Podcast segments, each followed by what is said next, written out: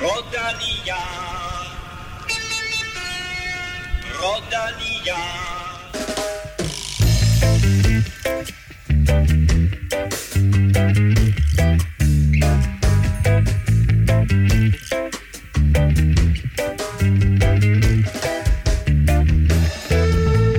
VM i cykling er netop slut, og traditionen tro med herrenes linjeløb som det sidste løb, og lad det være sagt med det samme, det levede fuldt ud op til de store forventninger, kaos, drama, styrt og en dansk medalje. Michael Valgren fik en hårdt tilkæmpet bronzemedalje, mens Julian Alaphilippe på fornemmeste vis forsvarede sin VM-titel.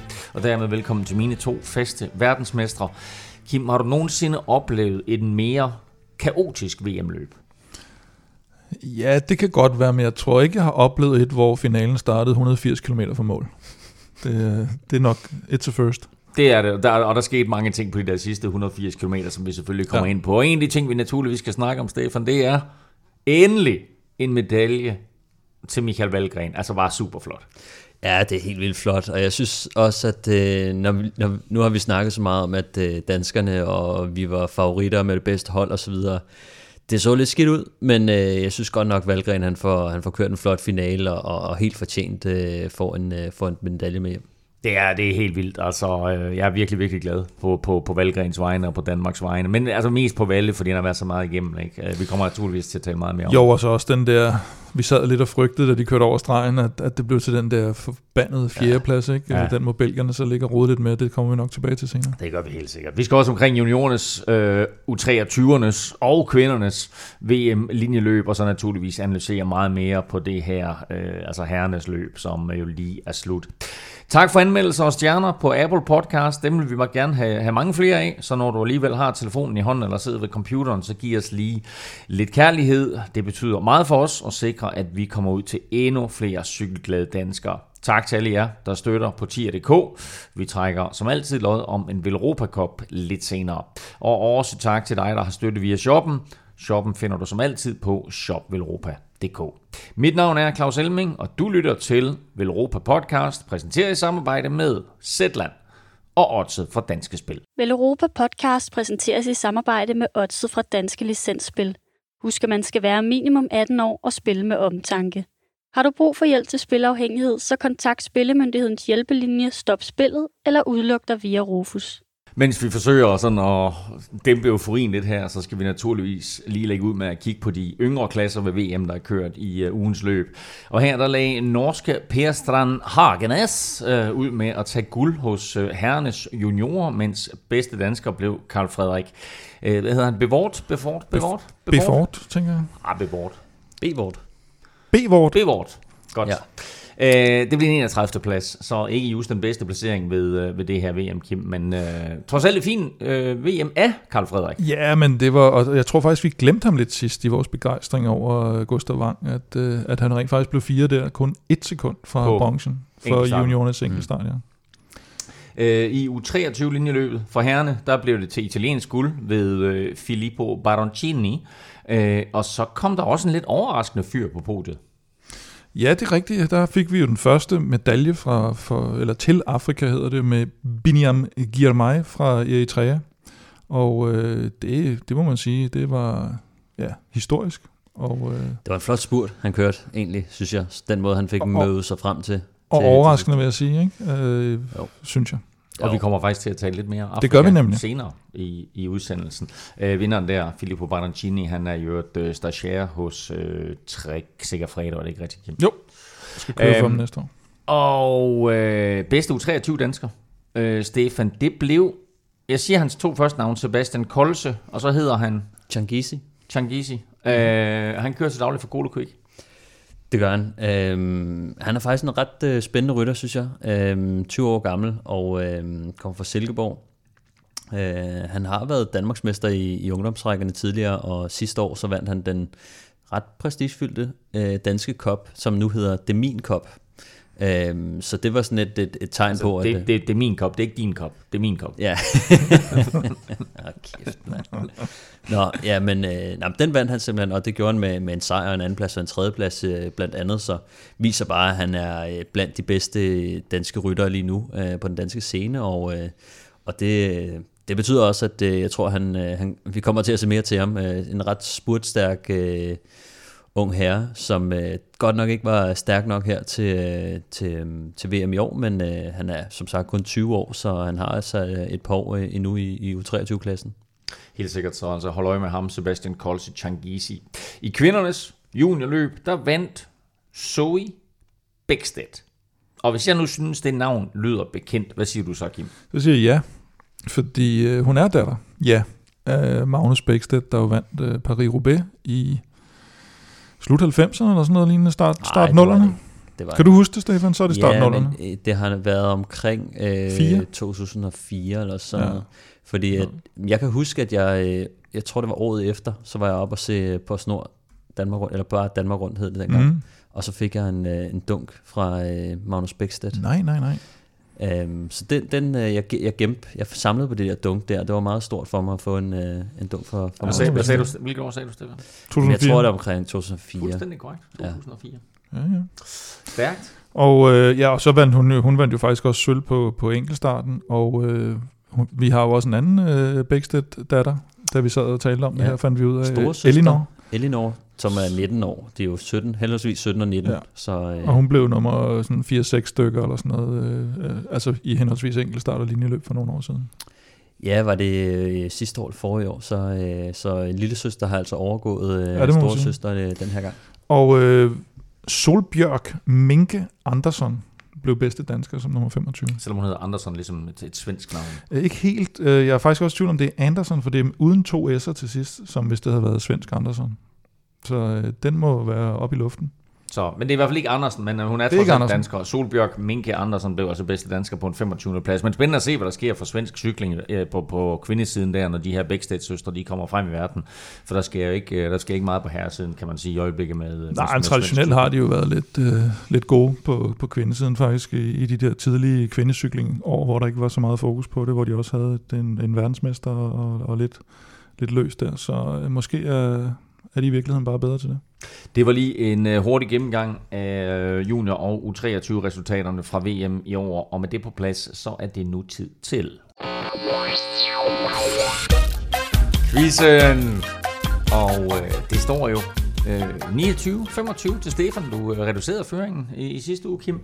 Øh, og jeg, jeg har været lidt i tvivl om, hvad for et spørgsmål jeg skulle give jer. Og på et tidspunkt i dagens VM-løb, der sad jeg faktisk lidt og kiggede på Tadej Pogacar, som lurpassede lidt. Og jeg tænkte, det skulle lige passe, at øh, han sådan Skal sidder lurpasse? der, og der er ikke rigtig er nogen. Ja, skal lige lurpasse, at øh, han sidder der, og øh, alt fokus er på danskerne, og belgierne, og italienerne og hollænderne, og så kommer han for baghjul og vinder. Så derfor så lavede jeg faktisk en quiz til jer, der hedder, hvem er de fire ryttere, som har vundet øh, VM og Tour de France siden 2. verdenskrig?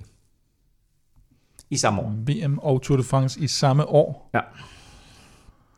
Så øh, Okay. der er fire point at tjene. I får et point for hver rigtigt svar. Det er ikke sådan med, at du ikke går på kryds og tværs, øh, men I får et point for hvert rigtigt svar. Fire Nå, ryttere ja. har vundet VM og Tour de France i det samme år. Hvem er de fire? Mm-hmm. Er spørgsmålet forstået? Forstået? Ja, Sådan. Jamen, så har jeg kun én ting til jer to, og dig, der sidder og lytter med. Lad nu være med at google.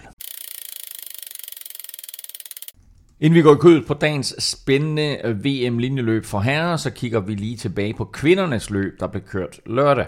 Vi havde store forhåbninger til især Emma Norsgaard og øh, Cecilie Utrup Ludvig, men førstnævnte blev sat med 50 km igen, og sidstnævnte angreb måske en kende for tidligt.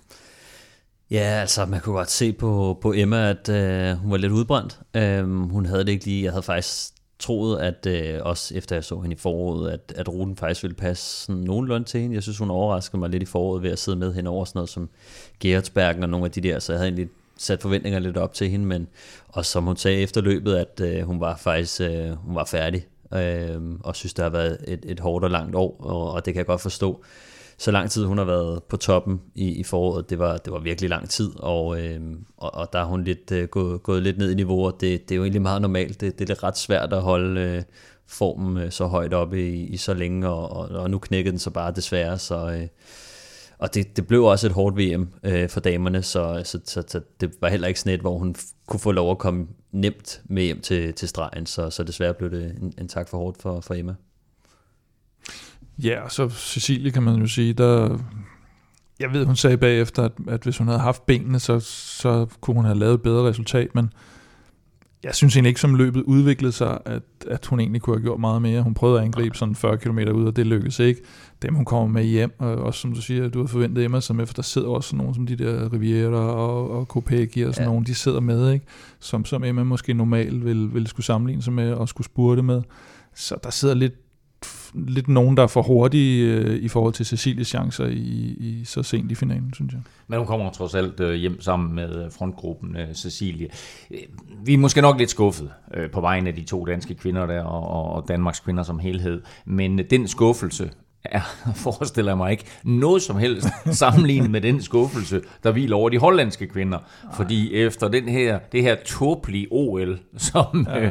Øh, øh, hvor de jo helt øh, fucker taktikken op og så videre, og glemmer, at der er en østriger, der kører ind over mållinjen, så kommer det her VM, hvor de igen kommer som store favoritter med et hav af kendte navne, og der må jeg sige, der kikser taktikken endnu en gang fejl for dem.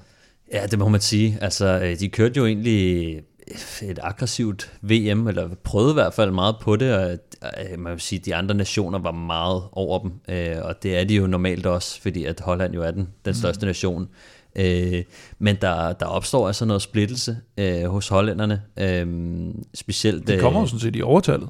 Ja, ja. De, Men ja, og, og, så, og så til sidst så overlader de jo nærmest Marianne Foss til sig, til sig selv, ja. da de ser, det bliver en spurter.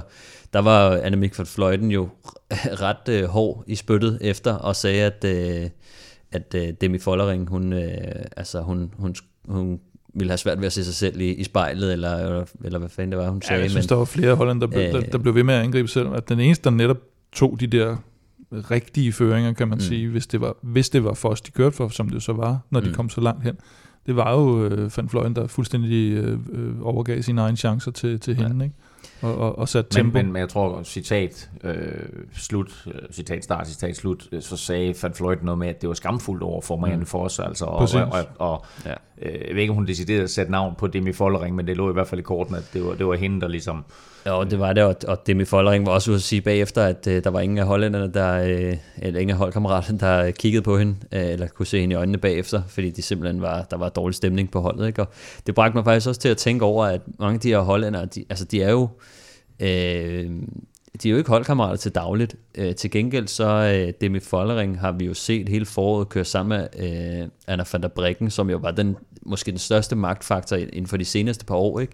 Og Anna van der Breggen har jo, har jo meldt, at hun stopper karrieren efter i år, øh, og har egentlig sådan, kunne man se, givet faklen lidt videre til Demi Follering, men de, de kører jo på hold sammen til dagligt, ikke? og, og øh, de andre, øh, de er jo så spredt lidt, lidt mere ud, Annemiek øh, van Fløjten og Marianne Foss og Van Dijk. Øh, van Dijk og sådan noget, så jeg tror i sidste ende, så, øh, så tror jeg, at Demi Follering og Anna van der Breggen har, øh, har set sig selv lidt som en lille øh, skal man, en lille gruppe i, øh, jo, du, så også, du så også Van Dijk ligge og angribe for mange gange. Ikke? Man kan jo. sige, hun skulle måske have chancen lidt udefra, men hun, det er jo alt for tæt på finalen. Hun også begynder at fortsætte med at, at angribe Chantal Black, så jeg sidder også og, ja. og, og, og, og angriber. Hvor det er, at det der jo netop er behov for, hvis man skal have, have for hjem til sejren, det er at køre på den måde, Van Fløjten kører for at bare sætte det der steady tempo og holde det oppe og sådan noget. Ja, de, de burde have, have lidt længere udefra sagt, okay, det ja. nu. Øh, og der tror jeg måske, Annemiek van Fløjten var den eneste, der ligesom sagde, nu har vi prøvet nok, ja. det lykkedes ikke, øh, nu, nu, nu sadler vi om. Men, men der var så nogle andre, der, der ikke helt var, var indstillet på det, og det er jo også svært igen uden radio og alle de her ting. så nu, det... nu har vi set to løb her, ikke O eller VM uden radio, og det ja. er i hvert fald ikke jo, noget, som det, de hollandske det, kvinder er særlig gode til. Og det spøjse var jo også det der OL, fordi der var jo nogle af hollænderne, jeg mener faktisk, Marianne Foster sagde, jeg vidste godt, at der mm. lå en ude foran, ja. så det var, ja. hvorfor har de så ikke sagt det til hinanden? Altså, ja, ja. det virker som om, de kører på hver deres planet, ikke? Men her der peger hun ikke fingre af nogen Marianne Foss. Hun, hun øh, sagde efterfølgende, der er ikke, altså den eneste grund til, at jeg ikke vinder det her VM, det er fordi, jeg ikke øh, kan slå øh, italienske Elisa Balsamo i spurten. Øh, og lige nok at hun vinder, den havde vi vel nærmest ikke set øh, komme, Stefan. Øh, nu, nu har vi talt en del om kvindecykling i Europa podcast. Du har ikke nævnt hende en eneste gang. Nej, det har jeg ikke. Altså, det, det, det slog mig faktisk lidt, at øh, jeg tror også, at Christina Sigård fik nævnt, hun sad og kommenteret, at øh, da hun vandt øh, øh, omløb, øh, der blev Balsamo også to, og hun sagde egentlig, at, at Balsamo vil nok ville være den hurtigste og sådan noget. Det, Jeg, jeg elsker Christina Sigårds kommentar, da hun sagde, hende der, hun kører simpelthen så vanvittigt ja, stærkt. toer Dengang jeg vandt Ja. omløb, der blev hun toer. Var det ikke øh, Bastianelli der blev to dengang? tror jeg faktisk. Hvis nu min øh, hvis, kvindeleksikon... jeg, jeg håber, at Christina Sigård husker det bedre, end du gør. Mm. Men øh, Nej, jeg tror, at hun sagde Bastianelli. Det var ikke, det er ikke at jeg har været inde, og, Nej, men jeg øh, tror, det, hun kan vi, sagde øh, det kan Balsamo. vi kigge på. Men det, no, men uh, anyways, det slog mig bare, at, at, at hun sagde Balsamo. Hørte du det, Kim? uh, dengang, fordi at, uh, altså, jeg, jeg har ikke set så meget, men, men, men man kan godt se, at hun har, hun har, hun har fået nogle ret gode resultater. Sidste år blev hun faktisk uh, U23 uh, uh, europæisk mester. Uh, men hun er sådan en spurtstærk rytter, som måske har haft uh, lidt svært ved at, at komme hjem til stregen i de, de hårde løb, og derfor har hun ligget og støvsuget mange af de her sekundære placeringer, men har ikke sprunget lige så meget i øjnene som, som nogle af de andre, som vi har snakket så meget om, ikke? Altså hollænderne, italienerne og, og danskerne for den sags skyld, men, øh, men, men hun, er en, hun er en ung rytter, og øh, hun kommer altså øh, til, at, øh, til at køre ind på, på tronen nu. Jeg har googlet lidt. Åh oh, nej. Der er ingen af os, der... Altså, Hun vinder omløb foran øh, Alexis Ryan fra USA og Cor, Cor, Confalonieri fra Italien. Var Balsamo slet ikke i nærheden eller noget? Ikke i nærheden. der, Der jeg, tror ikke, jeg tror ikke, det var hende, hun nævnte. tre, Any- tre italienere i top 10. Eller, Øh, anyway, så, så, så blev det en lidt, øh, altså, ja, det- bliver en lidt mærkelig afslutning her, fordi øh, jeg tror, hollænderne gerne ville have haft, at man for skulle vinde, eller nogen af dem ville i hvert fald. Og så kører italienerne på en eller anden måde genialt, fordi de får lige slået et hul. Jeg tror, det er Lisa Longoborghini, mm. som, øh, som egentlig får slået et hul med, med ganske... Altså, hvad er der, hvad er der til mål? 300-400 meter? Ja. Får hun slået et hul med Balsamo på hjul ja. og Marianne Foss. Og det betyder egentlig, at de tre øh, kommer afsted. Longoborghini kommer så ind som 10-12 stykker, men øh, Balsamo slår Marianne Foss Ja, men- i spurten. Og det spøjse i den spurt er jo der, hvor, øh, hvor hun så kigger tilbage, og så siger Balsamo, så ryster hun på hovedet og siger, du er nødt til lige at fortsætte lidt nu, jeg er ikke, jeg er ikke klar til at spurte endnu. Øh, og jeg vil også da jeg sad og så det, så tænkte jeg også, det kan godt være, at uh, italienerne kørte hende herfra, men jeg tænkte, den tager Foster.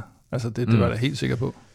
Ja, Men, det øh, tror det jeg gjorde også. Øhm, men altså, nu, øh, nu skifter tiderne, ser det ud til. Altså, øh, og øh, hvis, man, øh, altså, hvis, man, hvis man kigger lidt mere på Balsamo, som jeg i hvert fald har gjort efter hun, øh, hun vandt VM, tænker jeg, nu skal jeg lige... Så, så har hun altså øh, hun har masser af, af store resultater og sådan Mm. noget, så det, det undrer mig faktisk lidt, at hun er gået lidt under radaren, men er jo en af de her nye rytter, som, øh, som vi kommer til at se meget til. Så Balsamo øh, og, og øh, Emma Norsgaard, det tror jeg bliver en, en, for eksempel en, en sjov duel, fordi begge to er sådan lidt samme, øh, samme type. Mm. Et flot kørt løb af italienerne, der giver italiensk guld, og det kan man ikke sige om herrene, som vi kommer tilbage til uh, lige om lidt. Elisa Balsamo, hun vinder uh, altså kvindernes uh, landevejsløb. Det gør hun foran Marianne Foss, og så med polske Kasia Nivedoma på tredjepladsen.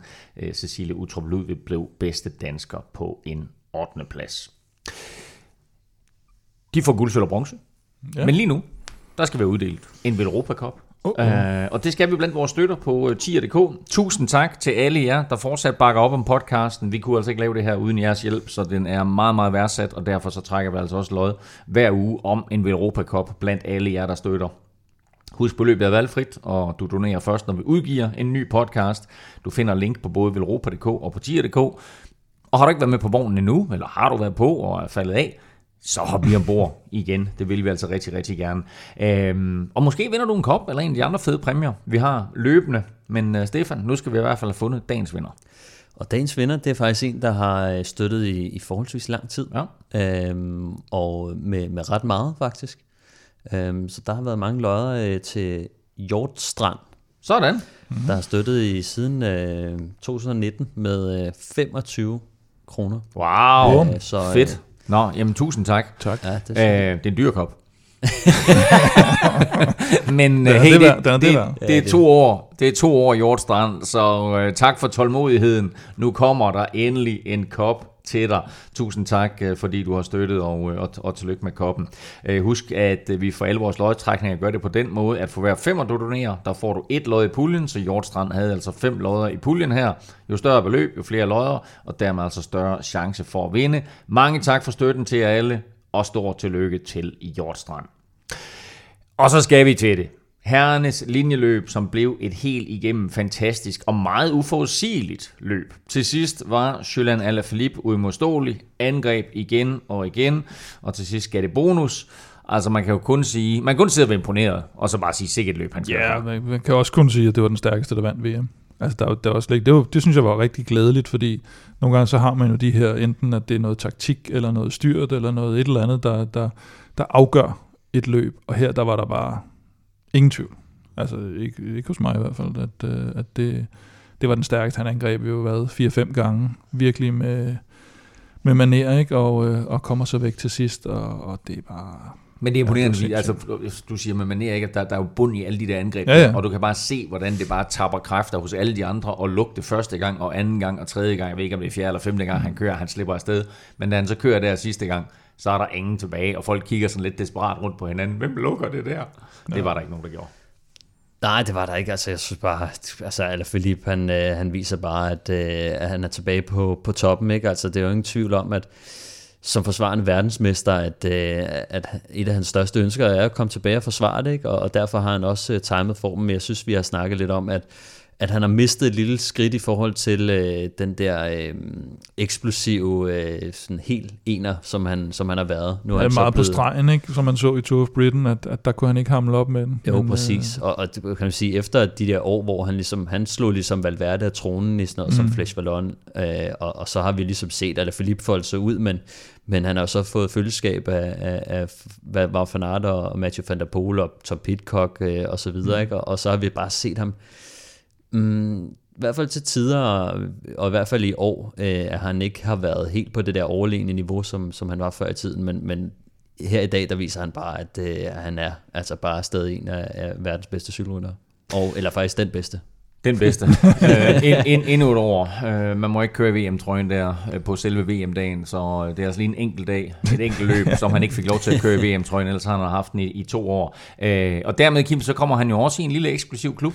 Ja, det var seks andre, tror jeg, der har, der har vundet den her dobbelte. Øh, Bunjo og ja, Sagan selvfølgelig, han vandt den jo, jo tre gange, ikke? Og øh, hvad hedder det, Bettini, og øh, kan vi Ja, huske de andre? Jeg har listen Van her. Steenberg. Jeg har faktisk listen her. Du har helt ret. Øh, Sagan vandt jo tre år i træk som den eneste nogensinde fra 15 til 17. Paolo Bettini vandt i 6 og 7. Øh, Gianni Bugno vandt i 91 og 92. Rick van Looy øh, vandt i den. 60 og 61. Rick van Steenbergen fra Belgien vandt i København i 1956 mm. og året efter i Vardegem. Og øh, så skal vi helt tilbage til 1928 og 29, hvor Georges Ronse fra, fra Belgien han Ja, ham kan jeg ikke huske. Øh, Så seks mand før eller Philippe har vundet to VM-titler i træk. Sagan som sagt den eneste med tre. 13 ryttere nu øh, har mere end øh, en VM-titel, så altså to ganske eksklusive klubber, han øh, bliver en del af der, af Alaphilippe. Efter eller Philippe, der kommer der en firmandsgruppe afsted. Øh, det er Jasper Støjven fra Belgien, det er Dylan van Barle fra Holland, og så er det EF-holdkammeraterne Nelson Paulus fra USA, og så Michael Valgren. Øh, van Barle vinder den der spurt mellem dem øh, og får sølv, mens Valgren han får bronze med noget, der minder om en ringbredde eller mindre. Men det starter jo væsentligt tidligere for Valgren, der kører et meget, meget flot løb, Stefan. Ja, altså jeg synes egentlig, vi så en, en valgren, som meget dagen sad, sad fint fremme, men da det så endelig øh, eksploderer, der sidder han faktisk ikke helt øh, ideelt.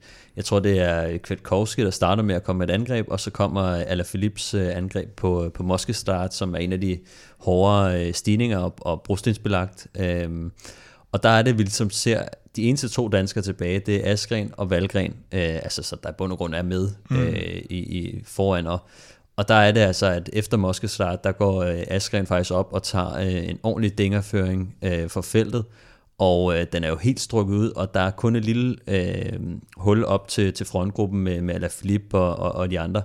Og der er det så, at, at Valgren har faktisk lige springer op øh, til, til den der gruppe, faktisk som den, Som den eneste. eneste. Ja. Øh, og der sad jeg også og tænkt, jeg havde siddet og tvivlet lidt på, på Valgren i løbet, øh, fordi mm. jeg, jeg, man havde ikke rigtig set ham, og han sad lidt langt tilbage og sådan noget, men da han sprang op der, der, der, der vidste jeg også godt, at det, det, det gør man ikke, øh, uden at have rigtig, rigtig gode ben. Øh, så han havde kørt afventende, øh, og, øh, og det, det var bare enormt flot, at han kommer med der, og så senere hen også, øh, når, når de begynder at angribe, øh, der, der er han altså også i stand til at gå med der. Der var måske også på lidt mere taktisk vis, fordi at der var sgu meget, øh, meget ballade for, øh, Ja, Belgierne kører et, et sjovt løb, ikke? Mm. Hollænderne også. Øhm, vi, kan lige, ja, vi kan lige komme tilbage til dem der, øh, fordi den gruppe, du snakker om, som Valgren kommer op, øh, der ligger en lille gruppe ude foran, og der, der, er, der er egentlig tre grupper, han kommer op til mm. gruppe 2, så bliver gruppe 1 og gruppe 2 samlet, så ligger de der en 15-20 mand, og det er altså alle de store kanoner. Mm. Wout van Aert sidder der, øh, Mathieu van der Poel sidder der, eller Philippe selvfølgelig, med Colbrelli. flere. Hvad siger du? Colbrelli. Colbrelli sidder der. Øh, hvad Pitcock. hedder hvad? Pitcock? Ja, fortsæt, fortsæt. Mohoric? Ja, ja Mohoric sidder Nitsolo. der. Nitsolo sidder der. Der sidder rigtig, rigtig mange store kanoner. Min pointe her det er, at der bliver stukket lidt på kryds og tværs, øh, og Valgren går med i et på enkelt af dem, men ellers har han is i maven, og på et tidspunkt, der øh, lader han sig ikke snyde af Wout van Aert, øh, men, Nej, sætter, men, men sætter sig lidt på jul af ham og siger, hey, Uh, altså det kan godt være, at jeg ikke kommer med her, men du gør heller ikke, ja. så, så du skal køre. Ja, men det var faktisk fordi Van Aert prøvede at lave den med, med Valgren lige inden, hvor han sådan siger, at jeg har ikke mere. Og så er det Valgren, der må lukke hullet, og så kan Valgren se, da han så forsøger at lukke hullet, eller stikke op til, netop også at hoppe op til den gruppe, så kører Van Aert lige pludselig med, og så kigger Valgren på ham og siger, Nå okay, så du kunne godt tage en føring. Og så sætter han sig stille og roligt om bagved ham og siger, så må du jo, så må du så selv lukke den jo. Og det, det gjorde han også, og så til sidst så havde han ikke flere kræfter. Og det, og det er altså fedt, fordi det, det viser bare stor rutine af Valgren, at han ikke panikker, øh, og det er jo, jo grunden ja. til, at han ender der, hvor han ender. Og jeg, og jeg tror også, at, at netop de her to sejre, han lige har fået, de har jo netop givet ham også den der ro til at sige, nå jamen okay, hvis jeg ikke får medalje her, eller hvis, hvis jeg bliver, hvad ved jeg, top 10 i stedet for top 5, så har jeg lige fået de her to sejre, så, så min sæson er ikke helt åndssvag stadigvæk. Hvorimod, netop som du siger, Van Aert, alt presset på ham. Ikke? Selvom han, jeg tror endda, han havde han ikke en foran der, da han, øh, jo han har jo Støjven ude foran, mm. men, han er, men, men Valgren ved jo godt, det er dit VM det her. Mm. Altså det, det, det, det, det har jeg ja. kunne læse i avisen de sidste, de sidste 14 dage. Bronze til Valgren. Jeg under ham det så meget har kørt. Har faktisk kørt nogle rigtig, rigtig gode VM. Hvad det, bliver han 5 eller 6, da Mads han vinder, ikke? Og han får også en top 10 placering der i Østrig. Øh, så, øh, jeg tror faktisk, han bliver 4, der gør han ikke? Nej, det gør han ikke. Det er rigtigt, han bliver et eller andet. Ja, 5 eller 6. Øh, men han har været så tæt på, og, han har, og vi har fortalt om det her i Europa podcast flere gange, at han på en eller anden måde formår at toppe mm. i efteråret og køre rigtig godt VM, og her der kulminerer det altså med en, en bronzemedalje, så super flot af Valgren. Øh, og dermed så er den danske indsats jo som sådan også godkendt, men ellers så er det her jo egentlig et VM, hvor Danmark jo på trods af, at vi kommer med et historisk godt besat mandskab, jo egentlig kommer til at spille en meget lille rolle. Ja, jeg kan faktisk ikke huske, om det var en podcast, eller det bare var, da vi sad og talte sammen, at, at, øh, og du nævnte det også lidt sidst, det der med, at, at vi havde sådan en lille bange anelse omkring det her med, at Danmark nu lige pludselig skulle indtage sådan en slags favoritrolle, som vi ikke er vant til, øh, og, og havde øh, gejlet sig selv op til at skulle ud og spille med musklerne, og måske var det det, der gjorde, at man måske, jeg ved ikke, om man kan sige, at, at starten kom til at virke en lille smule overtændt, øh, måske, at, man, at, at nu skulle man virkelig ud og, og bevise over for alle, at man havde det her stærke mandskab, hvilket man også har. Så jeg tænkte allerede dengang Mikkel Bjerg begynder at sidde og føre helt i starten sammen med Belgien, hvor jeg tænker sådan lidt, hvad, hvorfor det? Altså, hvorfor skal han egentlig det? Det er jo Bel- altså, igen, det er Belgiernes VM, det her. De, de kan snilt køre dem der fra Mongoliet og hvad de hedder, øh, ind ude foran. Men, men der skulle man også lige op og vise, og så skulle Danmark ligge op foran. Og det, der egentlig kom til at ske, var, at de kom til at ligge fint på række, i de 50 km på flad vej ind mod Løven, hvor der ikke er den helt store øh, far for, at der sker noget. Og da de så kommer ind på, på de første rundstrækninger, så ligger de stadigvæk op foran, men så begynder de faktisk at ligge lidt spredt. Øhm, så det, det virkede lidt som om, at man måske brugte nogle lidt unaturlige kræfter, også et kort køve med, er det 180, mm. Øh, hvor kostende fra begynder at angribe. Askren går med, selvom vi har kort op foran igen, man vil, man vil spille meget med musklerne, ikke? Havde det været fint nok bare at have kort i den gruppe, ikke? og øh, sammen med Remco og dem.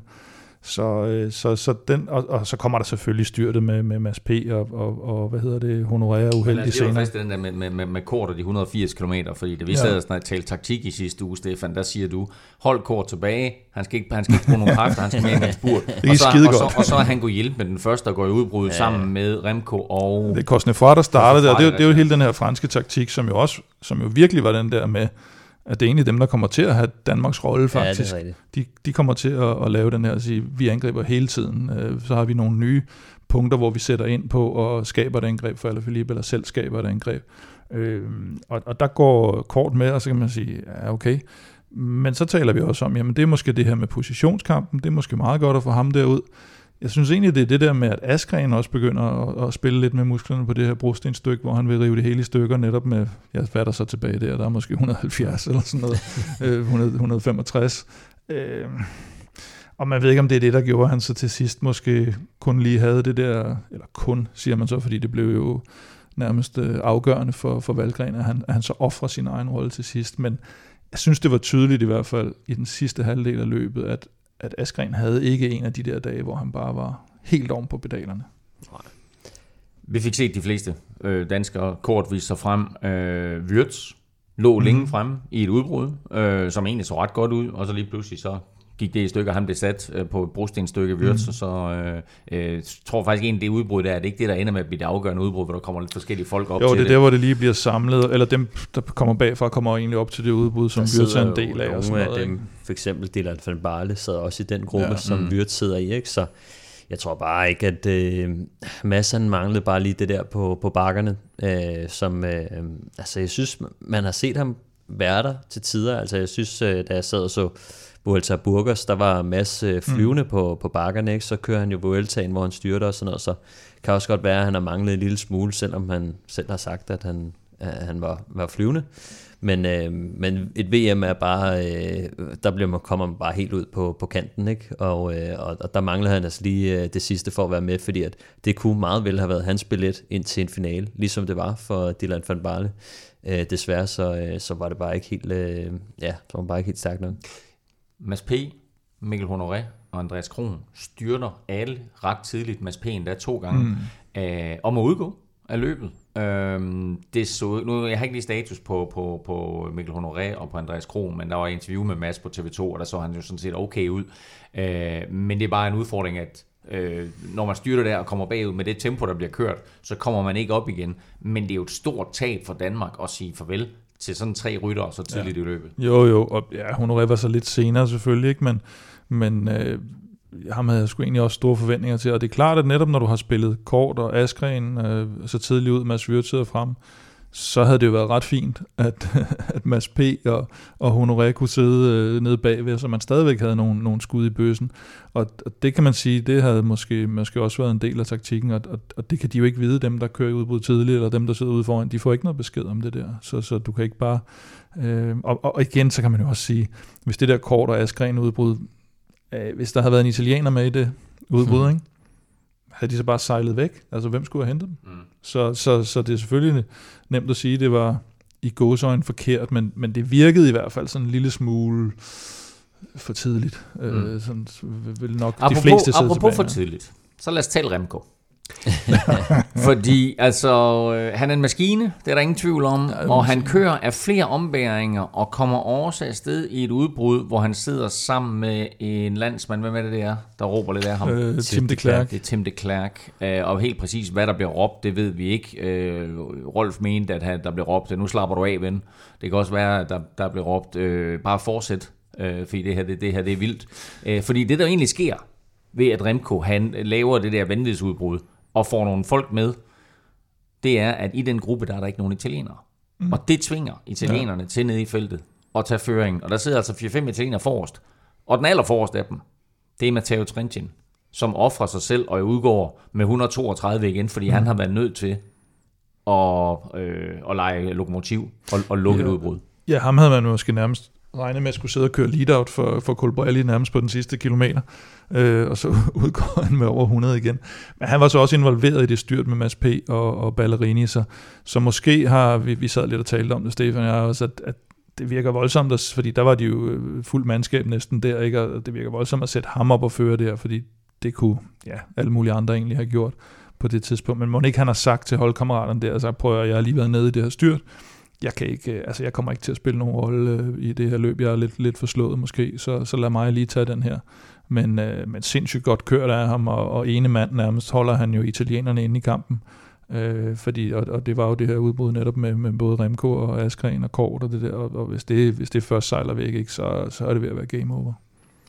Belgien havde meldt ud på forhånd, at de ville køre for Wout van Aert, og kun for Wout van Aert, og så var Eddie Merckx jo, øh, legenden, ud ja. at sige noget om, at det var tåbeligt, at tage Remco med, fordi han ville køre sin egen chance, og så ser vi Remco her af flere ombæringer køre noget, der minder om sin egen chance. Var det her, var det Remcos øh, egocentriske kørsel, øh, som vi så igen, eller var det her rent faktisk en skinmanøvre for Belgien, som gjorde, at italienerne blev sat lidt på bagkant?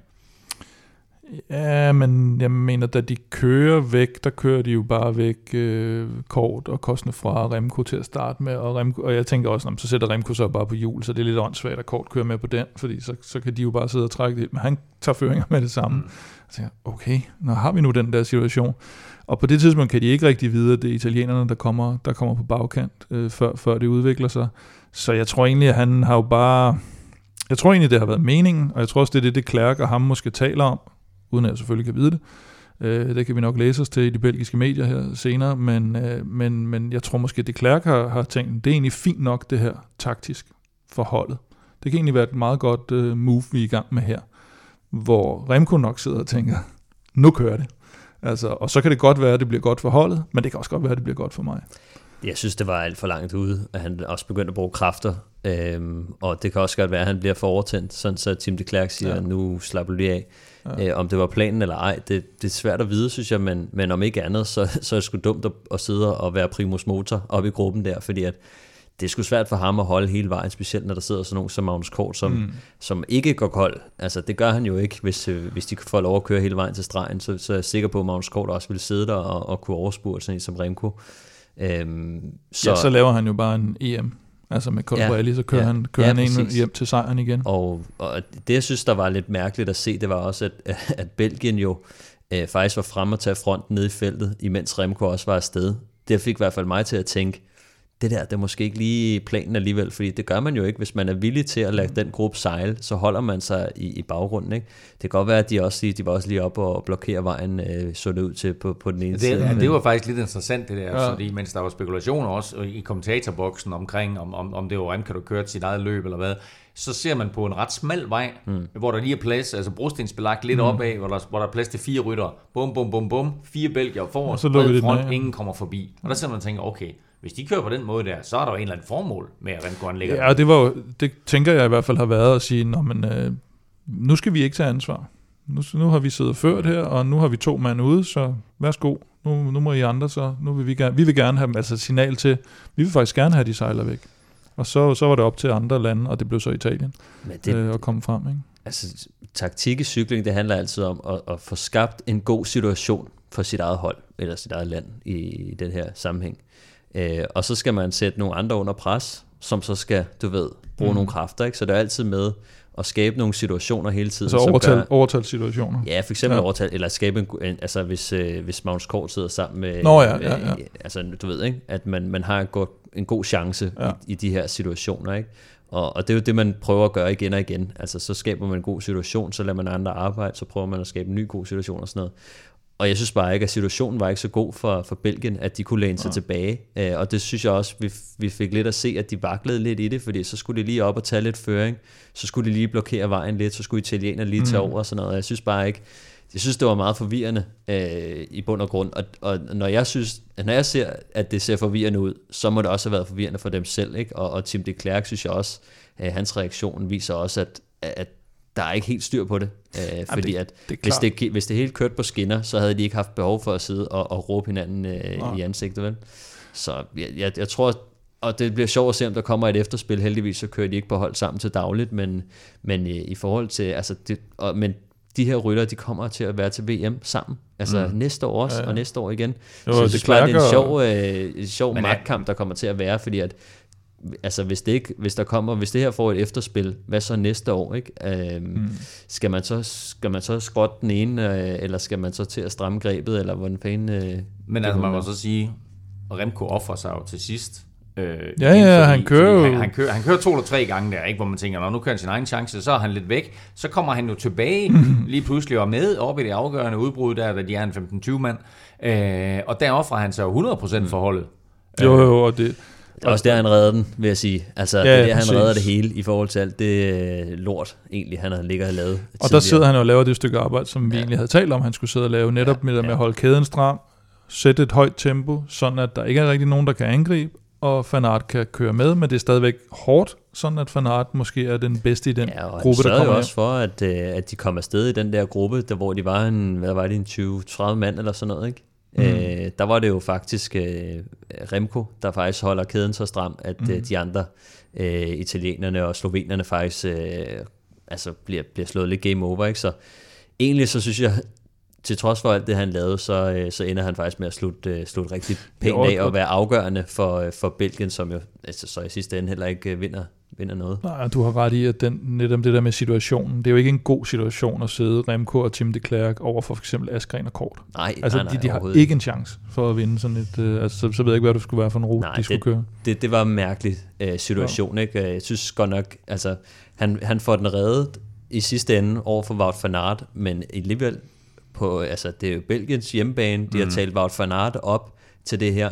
Øh, Støjven ender med at blive nummer 4. Altså, det kan de overhovedet ikke være tilfreds med. Hvilket, Altså, så- hvilket, også, hvilket også er vildt, ikke, at Støjven kommer ind med den der gruppe der, og ender ja. Ja. med at blive slået af både Van Barle og Valgren, ikke? Og, øh, og ingen belgisk medalje ja, det- på hjemmebane her. Ingen, Det viser også, hvor hårdt der har været kørt, ikke? Og, og det kunne man også se. Øh, ja. øh, hjem, hjemstavn Ja, også. Ikke? ja, ja. Altså, Skulle ned i chokoladebutikken bagefter. ja, der er noget Og med, hans, trøstes. hans far har en chokoladebutik. Nej, der. hans onkel eller sådan noget, Onkel, tror jeg det er. det kan man ikke se på. Øhm, Nej, det kan Lige, lige hurtigt her til sidst. Øh, vi har talt lidt om italienerne før, og øh, Anders Lund var jo meget opmærksom på, at italienerne øh, var, var øh, et svært hold at håndtere, havde mange gode ryttere, især Sonny Colbrelli øh, mm. var jo i topform. De sidder med Colbrelli og Nizzolo i den der afgørende gruppe, og da det så knækker, der er italienerne igen på bagkant ja. og får ikke nogen med. Altså der er Alaphilippe ude foran, og så den der firmandsgruppe, vi nævnte før, ikke? Der sidder altså ikke nogen italienere med, og de forsøger desperat, men kan ikke lukke hullet. Nej, og det, man kan sige, at første gang de kommer på bagkant, er jo, er jo til dels på grund af det styrt, der sker med to mand, og det kan man måske godt forstå, at de så, at de så lige har været lidt, lidt rystet der. Men her, der sker jo, jeg mener faktisk, at lige inden det afgørende kører der, der har de begge to med i en gruppe. Og det er lidt som om, at de begge to måske så har lige har brugt for meget krudt til, at når så næste hug kører, så har de ikke den der ekstra mand, der skulle sidde nede bagved og have sparet kræfterne. Og så kommer ingen af dem med. Og så skal de ligge Det er faktisk og- en rigtig god pointe, det. Altså, som, det- som der sker rigtig tit. Altså der, når man sidder... Øh, øh, når man sidder og skal dække sådan nogle udbrud, øh, så handler det om, at det er jo skide dumt, hvis man sender to mand afsted i det Mhm. samme, fordi hvem skal så dække det næste og så videre, ikke? Så, så det er faktisk en, en meget sådan basic pointe, man, man også har sådan cykeltaktisk, at sådan, det, det er virkelig dumt, øh, hvis man ikke, altså det handler hellere om at få det dækket ud lidt bredere, Mm. end at man siger, nu går vi all in på den her gruppe, for, altså det, det, det, det Kan det være, fordi det, det er jo to sprinter, to, eller i hvert fald Colbrelli delvis sprinter, men det er jo to sådan lidt sprintertyper, vindertyper, Mm. at de er jo ikke vant til at køre sådan det der taktiske spil, som ved jeg, øh, dem der, der normalt sidder forrest i et felt i Flandern rundt, der skal vide, Mm. jeg går med, og så går du med, og så, så fordeler vi den lidt, og der må ikke Ja. køre mere end så mange rytter. Og alt Klart, det. hvis man øh, sidder på, på Quickstep-holdet og har, har været en del af de finaler der, så mm. ved man måske en lille smule bedre, hvordan, øh, hvordan den skal skæres. Øhm, men øh, i det hele taget synes jeg bare, at, at italienerne de var faktisk lidt for ivrige, altså, og specielt øh, Colbrelli, som bare fordi han har vundet lidt her på det sidste, så, øh, så mener han lige pludselig, at han skal være med i det hele. Han gik med Ala Philippe i den første der, Og, det ja, første ja, hug der. altså han, han, han fik virkelig brugt mange kræfter, og på den måde, han, altså selv da han, også da han vandt EM over Remco, altså han var jo lige ved at knække, øh, mm. bare på at sidde på dæk, øh, op ad nogle af de der stigninger. Ikke? Men altså måske netop derfor, for ikke fordi han sidder på dæk af Remco til det EM der, holder den, er ved at Ja. af, men holder den og slår ham i spurten. Og da Alaphilippe han kører første gang, præcis som du, du siger, Kim, så er Sonny Colbrelli jo den eneste, der kan sidde med. Der bliver han så hentet lidt senere af Alaphilippe, men det er første gang, han forsøger. Mm. Og der har Sonny Colbrelli læst, at hvis ham her han kommer væk, og jeg kan sidde med, så er der faktisk en chance for, at jeg også lige et par uger efter, jeg har vundet ved EM, kan vinde VM. Ikke? Ja, jo, Men, jo, øh, det er klart, og og jeg synes, tror også, at han har selvfølgelig tanket en helvedes masse selvtillid her på det sidste, og med god grund, og han er en øh, dygtig cykelrytter. Han har også øh, kørt øh, alene hjem i, øh, i nogle cykelløb øh, her for, for ikke så længe siden. Øhm, så, så selvfølgelig har han den der selvtillid, men jeg tror også bare, man, man bliver man kan også godt blive lokket til at, at tro, at man lige pludselig kan, kan gå på vandet. Øh, som, som der også viser sig her, at Colbrelli, han er altså lidt, altså han, han er altså den her sprintertype stadig, mm. øh, som, som godt kan få det svært, hvis han skal til at gå i, med i alt for mange angreb med sådan nogen som øh, Alaphilippe især, ikke, som jo er fuldstændig vanvittige at følge, og specielt øh, i dag. Og så var det også ham, som øh, Valgren jo slog på stregen i Coppa Sabatini. Ja, igen synes jeg, og, det var det faktisk også en sjov uh, ting, hvor at, at Colbrelli, han går med Valgren, og så kører han forbi Valgren, og så indser han, at han har faktisk ikke nogen spurt rigtigt alligevel. Uh, så, uh, så, så jeg tror også, han, han, uh, han skal lige tilbage til, til, til tegnbordet og finde ud af, hvordan han egentlig skal skære de der finaler. Et mega fedt VM-løb er overstået. Vi får en dansk medalje. Der var eufori blandt publikum. Altså hele ruten var jo plastret til i, i belgiske cykelfans. Det var mega fedt at se, ikke? Altså bye bye corona forhåbentlig, ikke? Og tak til alle dem, der har sendt uh, billeder jo på, til vores Twitter Præcis. og skrevet om, hvor de skulle stå, og så Valgrens familie kunne stå det rigtige sted, og jeg ved ikke hvad, og, og alt muligt. Det var, det var ret fedt. Og vi havde også nogle gamle kendinge nede fra Velropa Caféen, der lige pludselig faldt, fandt sammen dernede, som var taget ned hver for sig, og det, det, var, det var super godt. Mega fedt. Julian Alaphilippe, er verdensmester. Sølvet går til Dylan van Barle, og så altså dansk bronze til Michael Valgren. Stort tillykke, Michael. Jeg er medlem, fordi Zetland udfordrer mig, kommer med nogle nye vinkler på tingene. Jeg synes, at det er vigtigt, at man også øh, betaler for at, at få noget ordentlig journalistik. Om lidt får du de seneste nyheder fra cyklingens verden, men først der skal vi lige omkring Zetland igen. Og øh, vi har jo før talt om det her, hvad man kan kalde en 50'er. Er det en plovmand, er det en halvtriller, eller sådan de siger, øh, op om, om, omkring Aalborg der en Vejgaard-dollar. Det korte lange det er, det er alt, det koster dig for at kunne prøve vel, øh, Zetland i to måneder. Du finder tilbuddet på zetland.dk-europa 50 kroner to måneder. Zetland er mega fedt. Det er nyheder serveret direkte ind i dine øregange. Du kan også læse artiklerne, hvis du vil. Og øh, Kim, jeg ved, at øh, du faktisk øh, er faldet over en ret spændende artikel. Ja, det synes jeg, fordi jeg havde egentlig gået og tænkt på nu her, hvor corona sådan er, er i hvert fald øh, 7 9 13 faldet lidt til ro, i hvert fald i Danmark, og, og, og så havde vi jo alle de her øh, øh, Men in Black, og dem, der gik og demonstrerede, da der var corona omkring mod restriktioner, som så nu er væk. Hvad, hvad laver de nu? Og der var så en artikel om netop, at, øh, at de mente jo først, at, øh, at nu, nu skulle de for alvor til at i gang øh, med, med, med, med de ting, de nu er i gang med. Så det, det synes jeg egentlig var, øh, hvis, man, hvis, hvis der er andre end mig, der går under sig om det, over det, hedder det. Jeg har nævnt så, det mange gange i Velropa podcast, og det er helikopteren. Øhm, og øh, der ligger ikke noget fragt i det. Der ligger bare det faktum, at det er en virkelig, virkelig fed måde at få din hvad er der med dig, Stefan? Ej. Ja, lige den her gang fik du mig faktisk jo. jeg kunne holde masken de andre. Helikopter. Helikopteren er en virkelig fed måde at få dit nyhedsoverblik på. En historie udvalgt, som øh, lige bliver analyseret til bundsgående, og så en 3-4 øh, ekstra historier, så det er øh, noget, jeg lytter til. Hvad e Stefan? det skal, det skal Ej, det måske afsløres, at vi har fået en enkelt belgisk øl inden, inden ja, vi optog, så det er nok ja, derfor, ja, det, det, den, den, den, inden, det var det. det, var det. Anyway, mand, han, uh... Har du også lyst til at prøve helikopteren, så er det ind på, uh, på Zetland. Uh, Zetland.dk-Europa, 50 kroner, og så får du to måneders prøvetid, prøveabonnement på, på Zetland, og husk, at du naturligvis støtter Velropa podcast ved at tegne det her prøveabonnement. 50 kroner, Zetland.dk-Velropa, du må meget, meget gerne dele linket med venner og familie, så vi kan nå ud til så mange som muligt.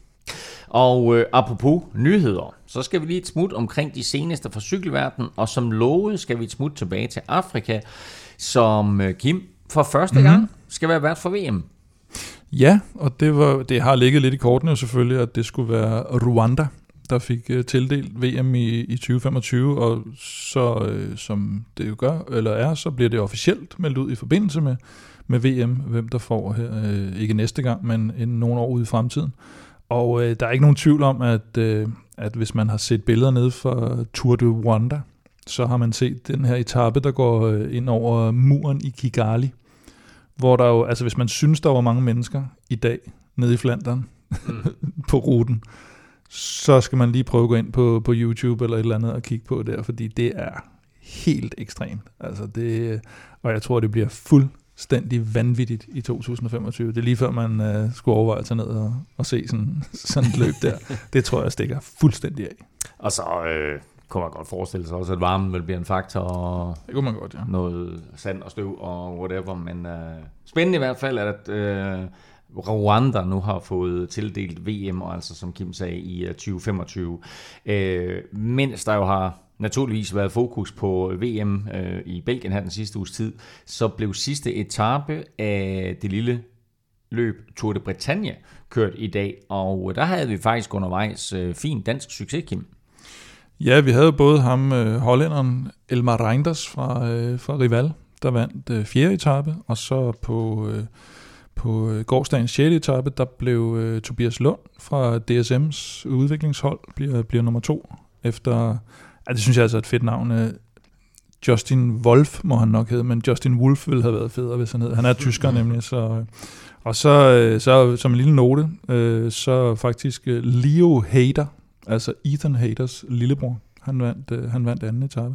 Jeg kan ikke se, at øh, sidste etape er færdig, eller jeg kan ikke se, at der er noget resultat på den endnu, så det må vi må lige vente. Der ligger ikke nogen øh, til i den samlede stilling, så øh, det er en, en fransk mand. Hvis vi når at få det, ja, inden, så tager øh, vi inden det. øh, podcasten her. Til gengæld kan jeg nævne, så- som jeg ved, vi ikke har på, det er, at Alpecin Phoenix har vundet igen, igen, igen, igen, igen. Jeg tror, de har vundet over 30 sejre. Jasper Philipsen har lige vundet øh, Paris-Chauny foran øh, Alberto Dainese.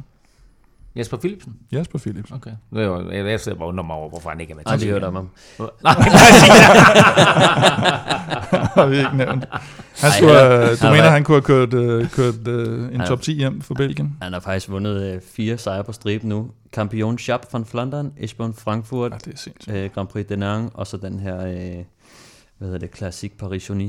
Wow. Så øh, det er, Jamen, det, er- det, er jamen, rytter. jamen, altså, det, er det, jeg, siger. jeg undrer mig lidt over, at han ikke er med i sådan et VM her, men det kan være, det, er det for langt for ham, eller hvad er det? Eller? Han er jo nok for meget, øh, for meget kaptajn til Wout van Aert, Nå, tror jeg. Nå, ja, fordi de havde ikke andre med, som indtager kaptajnroller, frivilligt eller ufrivilligt. Nå. Anyway, tillykke til Jasper Philipsen, fire sejre i træk, det, det kan trods alt også noget. Øhm, I onsdags, der kunne vi fortælle, at Superman Lopez vender tilbage til Astana, og nu kommer en af holdets andre gamle helte, kan vi jo godt tillade os at kalde ham tilbage. Ja, Nibali, han vender simpelthen retur, og øh, som vi også talte sidst øh, om, så er det Vinokurov er jo kommet, kommet tilbage i general manager-rollen, så, så nu er han ved at samle det gamle slæng derovre.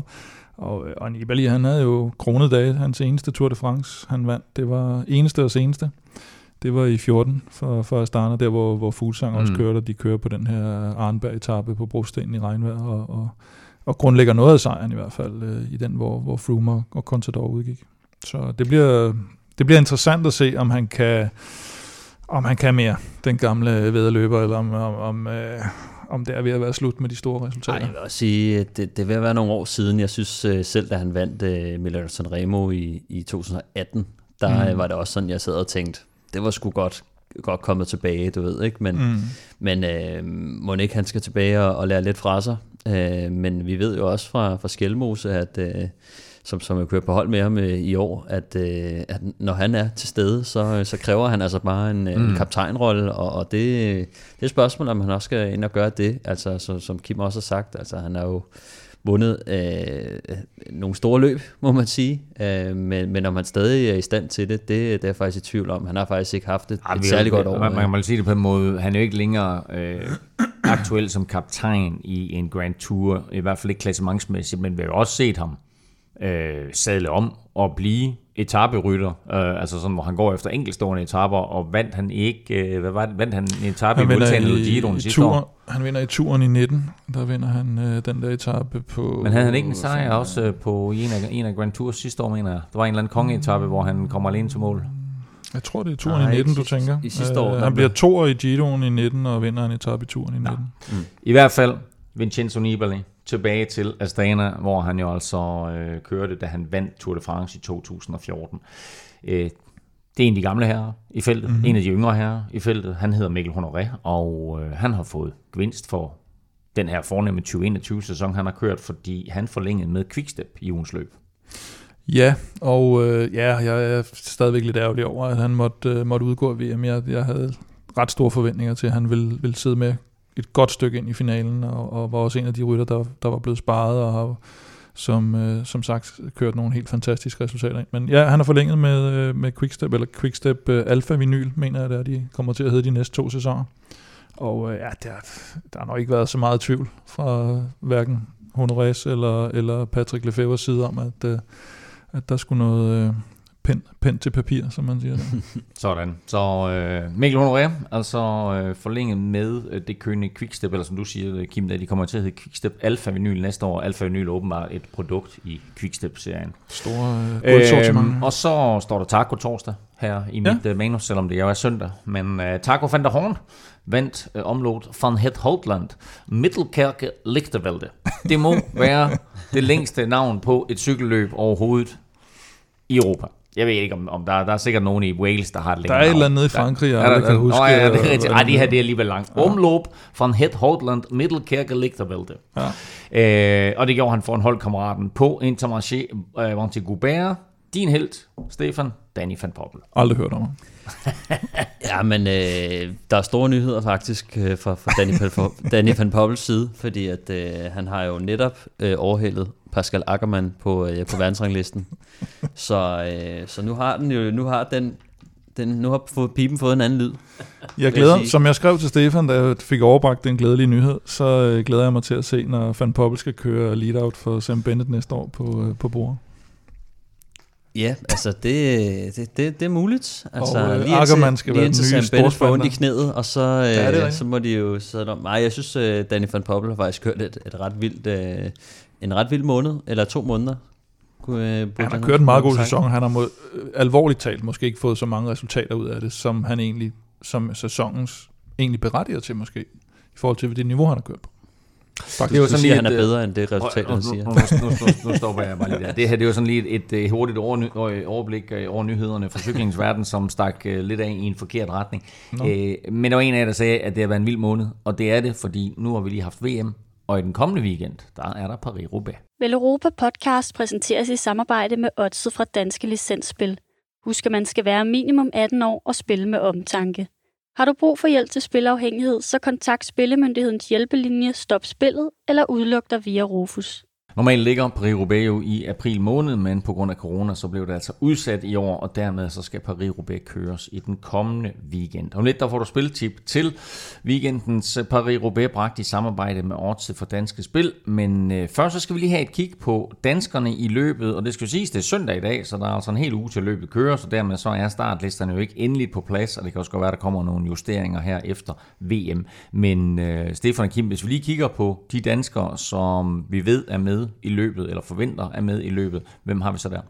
Ja, så vi er nok nødt til at sige, at det, det er dem, vi forventer er med, fordi at den endelige startliste er der jo selvfølgelig ikke, øh, og der, øh, der er jo nogen, der er styrtet i dag, øh, i hvert fald, som, som måske kan være. Øh, Kasper Askren er jo selvfølgelig til start for, øh, for det kønne Quickstep. Ballerini øh, slog sig jo ret slemt, så, så, så det kan være, at øh, han skal skiftes ud, og, og man kan jo håbe, at øh, Honoré han står, øh, han står klar i kulissen, men, men Askren ser altså ud til at være den eneste fra det kønne Quickstep. Så har vi Mads Wirtz, som skal med for Israel Startup Nation, og øh, han skal nok køre for Sepp van Marke, tror jeg, men jeg synes, vi har set et ret spændende øh, samarbejde mellem de to, hvor at Mads ikke sådan bliver brugt på noget dumt, øh, at han måske også selv øh, kan få lov at, at, at, at lave lidt selv.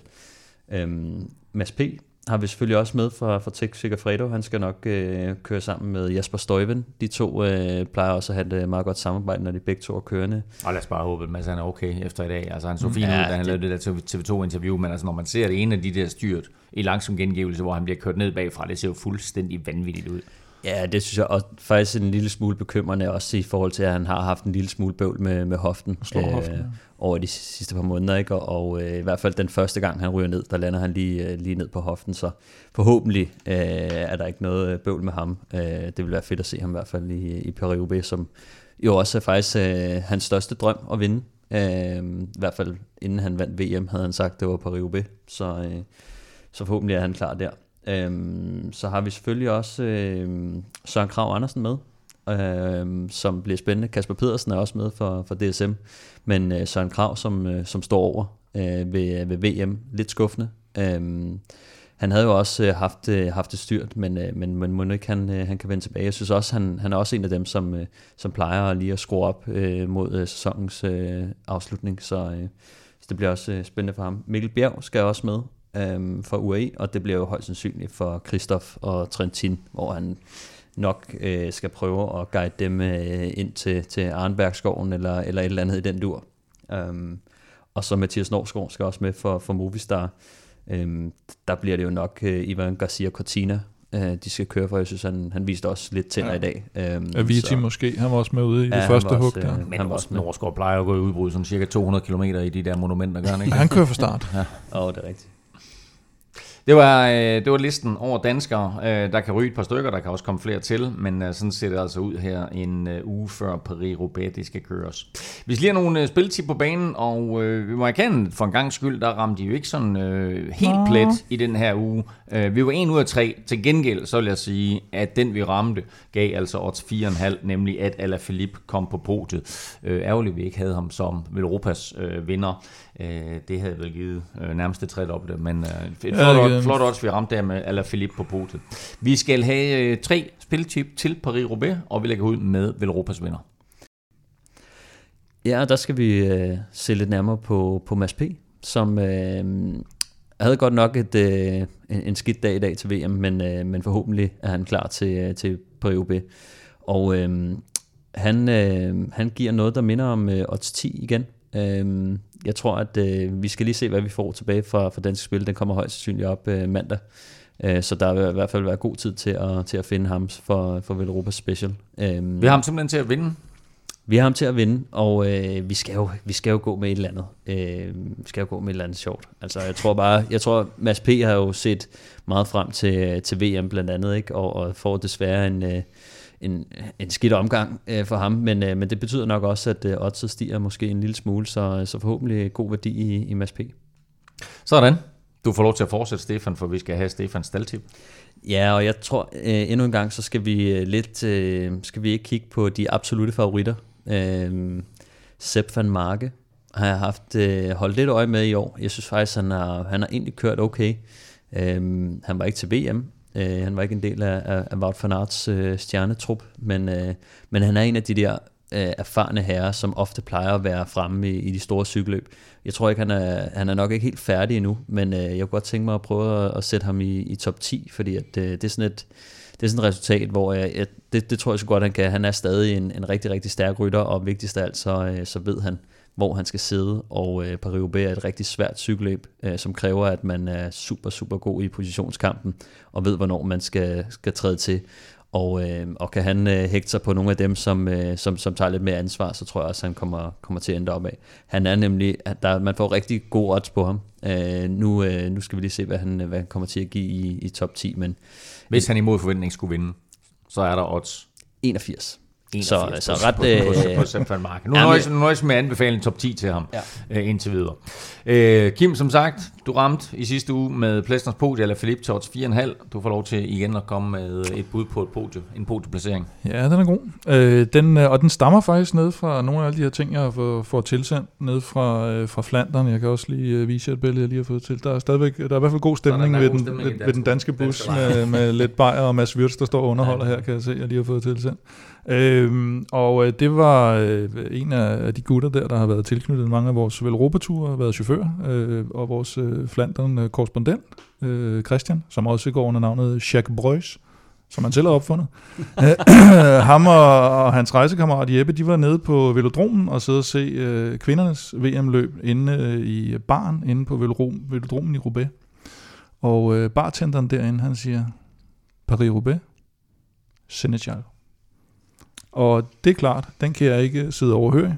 Så, øh, og jeg skal jo tippe top 3. Så øh, Senegal på podiet. Han bliver 9'er i VM, eller hvad? Selvom han kører for... Øh, for Jamen, det, for er, det er modigt. Altså, Ja, det er også rigtigt. modigt, fordi øh, du, du, tager, du, du tager lidt en chance her. Du, er, du har ramt 6 i træk nu. Ja. med Så jeg tager, så jeg, jeg tager ingen risiko. Altså, øh, altså prøv at, vi snakker odds 4,5, vi snakker odds 2, vi snakker odds øh, Ja, den her, den kommer til at 3, give... vi snakker odds 4,5. Der er nogle virkelig gode odds imellem. og Den, den her, den kommer den også kommer til til at give en 5-7 stykker eller sådan noget, Ja, ja, gør den ikke? Så den giver 20 som vinder, ikke? Det er, det er voldsomt. Florian Senechal på podiet, det var altså dagens øh, tre, tre spiltip øh, bragt til dig i samarbejde med Odds fra Danske Spil, og altså alle tre til næste weekends Paris-Roubaix. Nu skal vi til gengæld have fundet dagens vinder. Vi skal nemlig til afgørelsen på quizzen. og øh, som sagt, så fører Stefan jo ret betragteligt 29-25, ja og derfor så har jeg også givet dig en chance for her, Kim, at hente nogle point ind, øh, fordi der er nemlig et point for hvert rigtigt svar, I kommer med i quizzen. Eller kom længere bagud. det kan man også sige, men, øh, men det her det er trods alt en historisk quiz, som går langt, langt, langt Ah, tilbage, okay. og meget længere tilbage end 1990, som jo ellers plejer at være, være Stefans skæringsdato. Ja. for jeg spurgte nemlig, hvilke fire rytter har siden 2. verdenskrig vundet både Tour og VM samme år? Øh, og nu har jeg set de to lister, I har lavet, så jeg kender altså jeres svar, men øh, Stefan, vil du læse dine fire højt? Ja, Alle fire simpelthen. Ja. Alle fire. Kom med alle fire. Jeg har Eddie Merckx, Ja, jeg har Bernard Hinault, ja, jeg har Greg LeMond, ja. og jeg har Jacques Anquetil. Wow. Fuck, man. Godt. Fuck. Kim? Ja, der var en af dem der, som jeg gerne... Ja. Faktisk, øh, og det ved du, Elming, at uh, netop Jacques Anquetil, ham sad vi lige, og uden at vi faktisk talte sammen, Stefan og mig, så ja. Tror jeg, at vi fandt ud af, fordi Ja. jeg sagde, var der ikke noget med, at du nævnte ham sidst, og så var det egentlig rigtigt. Men så tager ham, jeg tager ham faktisk ikke med. Så jeg har øh, også Eddie Merckx, jeg har også Bernard Hinault, og så ville jeg ønske, at jeg havde Greg LeMond, men jeg har taget øh, øh, Alfredo Binda, som jeg tror er rigtig mm. forkert, og så har jeg Steven Roach, som jeg ved er rigtig. Øh, Så nævn lige dine fire igen, Kim. Øh, Bernard Hinault, Ja. Eddie Merckx, Ja. Alfredo Binda og Steven Roach. Godt. Jeg kan sige på en måde, at øh, stillingen er præcis den samme, i hvert fald spændet mellem jer, fordi Nå. Der er stadigvæk fire points forspring til Stefan. I har to hver. De rigtige fire er øh, 1989, Greg Lemon, eller Greg LeMond. Det, det havde du ikke. Nej, det ærger jeg mig lidt over. Den havde du, Stefan. har jeg sgu glemt. 1987, Steven Roach. Den havde Kim, den havde du ikke, Stefan. 1974 og 1971, Eddie Max. Og så 1954, og det var den svære jo, øh, Louison Bobé. Åh oh, gud, min gamle Gud, ven, ja. det fik jeg sgu da nævnt. Det, det skulle jeg heller ikke så længe siden. Jeg fik, øh, fik smidt Det var ham som ind i dobbelt. Det var dobbelt, øh, et, et quizsvar på et tidspunkt. Ja. Det var dobbelt tur. Der var, der var to point til at hver, så stillingen er altså nu øh, 31 til Stefan og 27 til Kim.